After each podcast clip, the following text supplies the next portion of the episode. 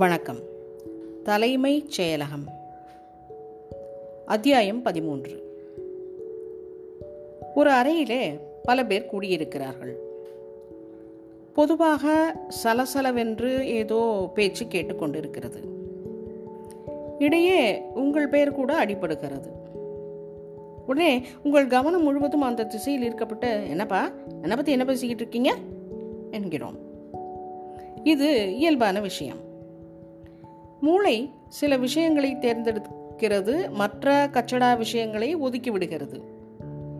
சத்தமான இடத்தில் ஒரு தாய் தூங்கிக் கொண்டிருக்கையில் எத்தனை சத்தத்தின் இடையிலும் அவள் குழந்தையின் சின்ன அழுகை அவளுக்கு கேட்டு அவள் தூங்கிக் கொண்டிருக்கையிலும் அவள் இதய துடிப்பும் சருமத்தின் மின் தடையும் மூளையின் மின் அலைகளும் மாறுகின்றன என்று கண்டுபிடித்து உள்ளார்கள். தேர்வு. தேவைப்பட்டதை தெரிந்தெடுப்பது. இது மூளையாரின் ஸ்பெஷாலிட்டி இதை செலக்டிவ் கான்சியஸ்னஸ் என்கிறார்கள். நம் நினைவோடையில் எது சேர வேண்டும் எது நீக்கப்பட வேண்டும் என்பதை மேலிடம் தீர்மானித்து புலன்களிலிருந்தும் மோட்டார் என்று சொல்லப்படும் இயக்க உணர்வுகளிலிருந்தும் வரும் பல விஷயங்களை ரத்து செய்து விடுகிறது. ஒரு நாற்காலியில் உட்கார்ந்திருக்கும் போது உட்காரும் இடத்துடைய இதமான உணர்ச்சியை சீக்கிரமே நாம் மறந்து விடுகிறோம் அல்லவா? அதுபோல முதலில் மூளையில் இதற்கு தக்க வடிகட்டிகள் இருக்கலாம் என்று யோசித்தார்கள். ஆயிரத்தி தொள்ளாயிரத்தி அறுபதில் ஆக்ஸ்போர்டில் சில பரிசோதனைகளின் போது ஒரு ஆசாமிக்கு ஹெட்ஃபோனில் வலது பக்கம் ஒரு குரல் இடது பக்கம் ஒரு குரல் என்று கொடுத்து ஒன்றை மட்டும் கவனிக்கும்படி சொன்னார்கள். அது அவரால் முடிந்தது. ஒரு காதில் சொன்ன விஷயம் முழுவதும் நினைவிருக்க மறு காதில் மொழி அல்லது குரல் மாறினால்தான் ஞாபகம் இருந்தது. மனதின் அடித்தளத்தில் சில உணர்வுகளை செய்திகளை வடிகட்டிவிடும் சக்தி நம் எல்லோருக்கும் உள்ளது. குருட்டு யோசனை செஞ்சுக்கிட்டே ஆபீஸிலிருந்து வீட்டுக்கு செல்லும்போது யாரும் வழி தவறுவதில்லை. இந்த தேர்ந்தெடுப்பு தாலமஸ் என்ற மூளையின் மையப்பகுதியில் இரட்டையாக பொதிந்திருக்கும் இடத்தில் எழுகிறது. இடது தாலமஸ் வார்த்தைகளையும் வலது தாலமஸ் காட்சிகளையும் சமாளிக்கிறது என்று சொல்கிறார்கள்.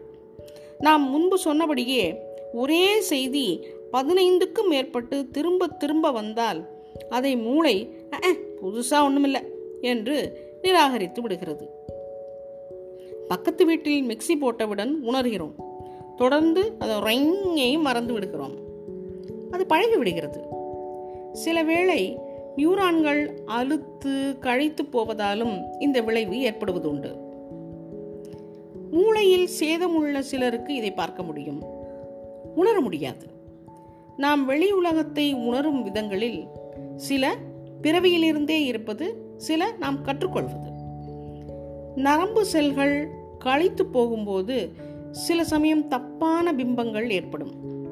உதாரணம் ஒரு விஷ்ணு சக்கரம் பக்கத்தில் ஒரு படமும் கொடுத்திருக்கிறார்.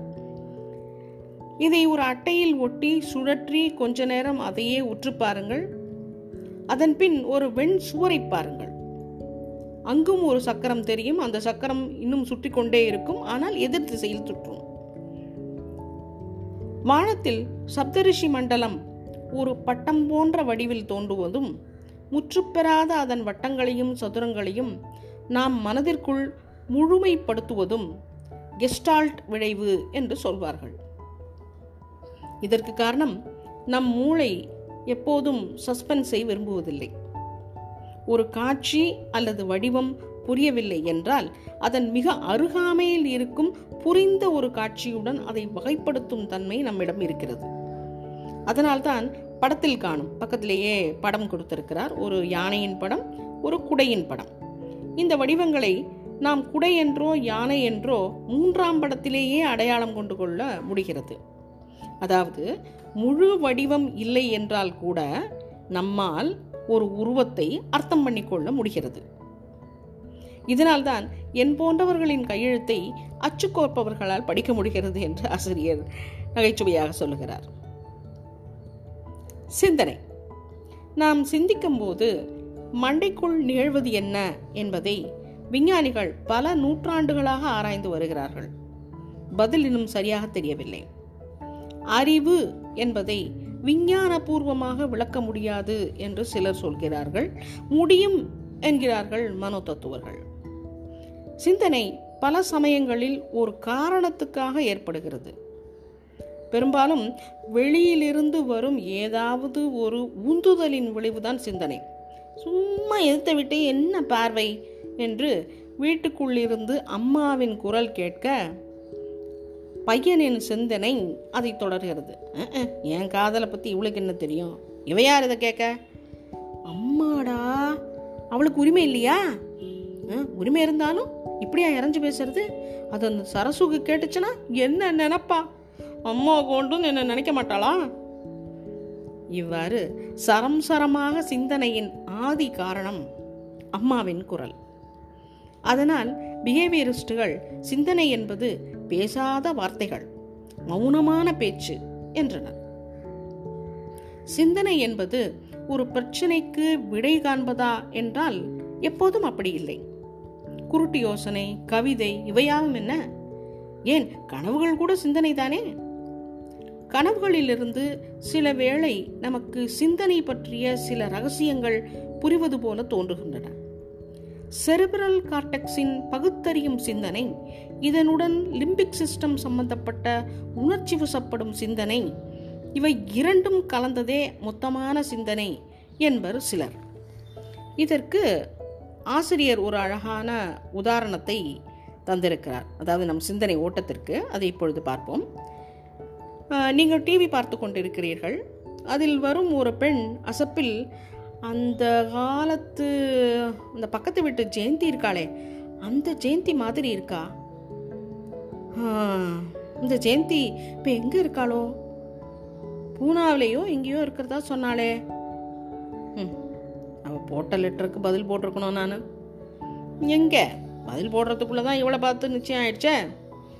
என்னை சரியாக கூட கேட்கல பார்க்கவும் விடலை பெரியப்பாவோ யாரோ கடைசி முகூர்த்தம் கடைசி முகூர்த்தம்னு ஒரு அரிச்சு எடுத்துட்டாரு. அன்னைக்கு எனக்கு ஜுரம் வேற. ராத்திரி சாந்தி கல்யாணத்தின் போது ஒரே வாமிட்டிங்.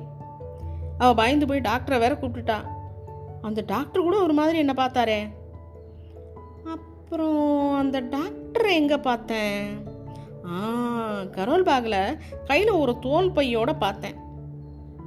டோல் பையனோன்னு ஞாபகம் வருது. அடுத்த டூர் போகிறதுக்கு ஒன்று வாங்கியே ஆகணும். ம் ஆச்சு? ஆ, இந்த டிவி கதை புரியவே இல்லையே. இப்படியாக போகிறது நம் தொடர் எண்ணங்கள். இவ்வகை தொடர் எண்ணங்கள் தான் படைப்பு இலக்கியத்திற்கு ஆதாரம் என்கிறார்கள்.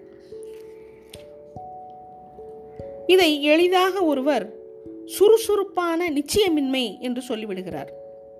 கார்டன் டெய்லர் என்பவர் சிந்தனைக்கு எட்டு சமாச்சாரம் சொல்கிறார். ஒன்று ஒரு பிரச்சனையை உணர்வது. இரண்டு அதற்கு பழக்கப்பட்டபடி உடனே செயல்படாமல் இருப்பது. மூன்று என்ன தேவை என்ன செய்ய வேண்டும் என்று அலசுவது. நான்கு மாற்று சாத்தியக்கூறுகளை ஆராய்வது. ஐந்து ஒரு திட்டம் தயாரிப்பது. ஆறு அதை செயல்படுத்த உண்டான காரியங்களை தேர்ந்தெடுப்பது. ஏழு விளைவுகளை சமன் செய்து சீர்தூக்குவது.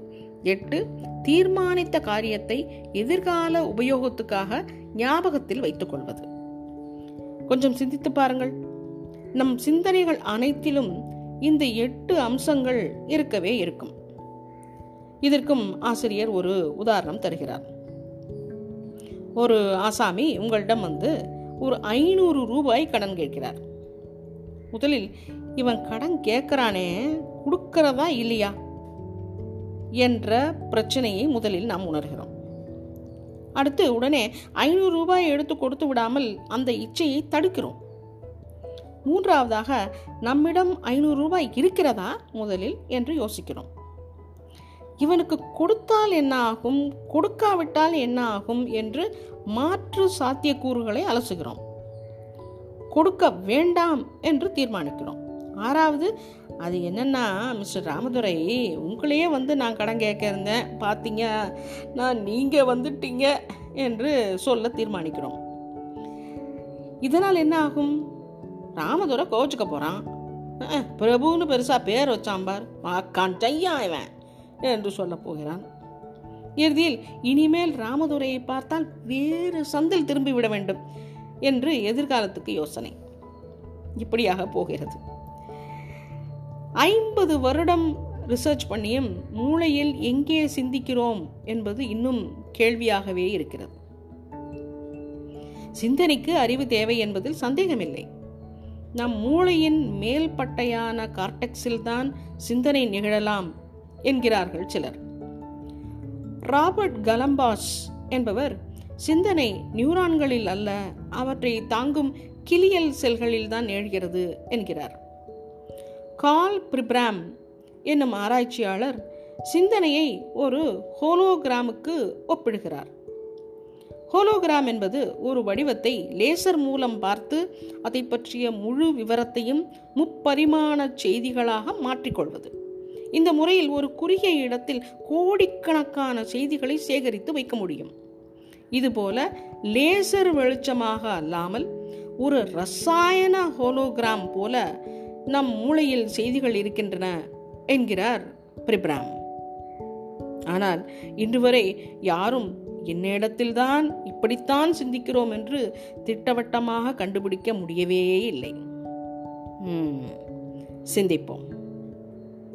நன்றி வணக்கம்.